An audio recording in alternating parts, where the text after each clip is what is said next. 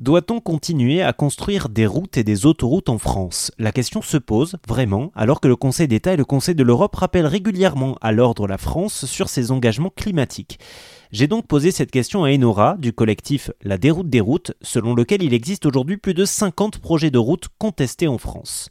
Alors c'est euh, pas une opposition de principe, c'est une opposition qui se fonde sur euh, en fait la réalité euh, des, destructions causées par tous ces projets et de leur inutilité totale au regard des enjeux actuels.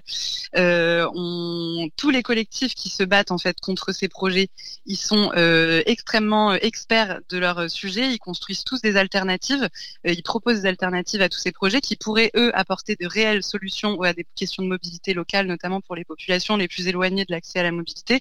Donc en fait c'est des oppositions c'est une opposition qui est à la fois très ancrée sur les territoires qui se base vraiment sur des arguments euh, très euh, techniques aussi euh, contre ces projets en se basant sur les, études notamment réalisées par l'État ou les services de l'État dans le cadre des enquêtes publiques quand il y en a.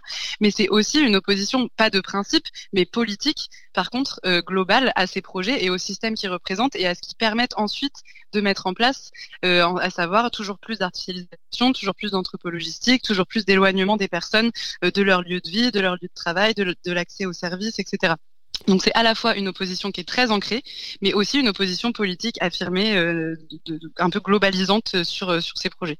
Évidemment, vous, vous êtes sur la, la, posture, la position de dire euh, on peut développer des alternatives, les transports en commun, euh, d'autres choses qui font qu'on va progressivement délaisser la voiture individuelle parce que c'est on n'a pas trop le choix finalement pour le climat.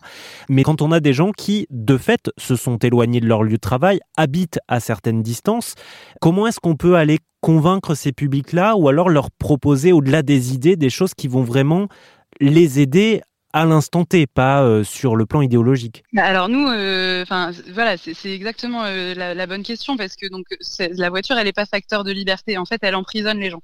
Elle emprisonne les gens dans l'utilisation de cette voiture qui est très coûteuse. Et quand on parle de projets autoroutiers, en plus, c'est des, projets qui vont avoir un coût concret hein, dans le quotidien des gens. C'est-à-dire qu'il va falloir payer un péage tous les jours pour se rendre au travail à l'aller et au retour.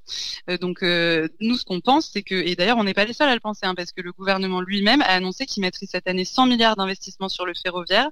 Le Conseil d'orientation des infrastructures, qui a rendu un rapport qui était très attendu euh, en février, a aussi préconisé de développer justement tous les transports en commun du quotidien, les lignes de train. On est un, un pays avec un réseau ferré qui est extrêmement dense, mais on a fait déserter les gares, on a fermé les petites gares, donc on empêche en fait les gens d'avoir accès à d'autres mobilités que la voiture. Donc ça, il y a plein de choses qui sont faites facile à mettre en place et qui concrètement, alors qui demandent des investissements, hein, mais les, les 12 milliards d'euros d'argent public qui sont aujourd'hui prévus dans des projets routiers, ils pourraient très concrètement être mis ailleurs.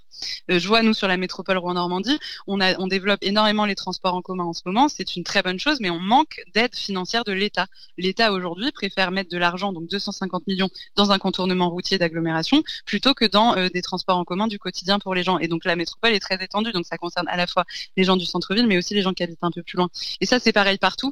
Euh, c'est le cas partout en France. Sur l'autoroute Castro-Toulouse, vous l'avez déjà aussi vu, il y a déjà une ligne de train qui fait exactement le même trajet.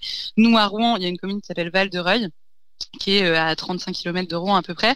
Euh, il y a beaucoup de gens de Val-de-Reuil qui vont chez le médecin à Rouen, par exemple. Il y a beaucoup de services qui sont à Rouen.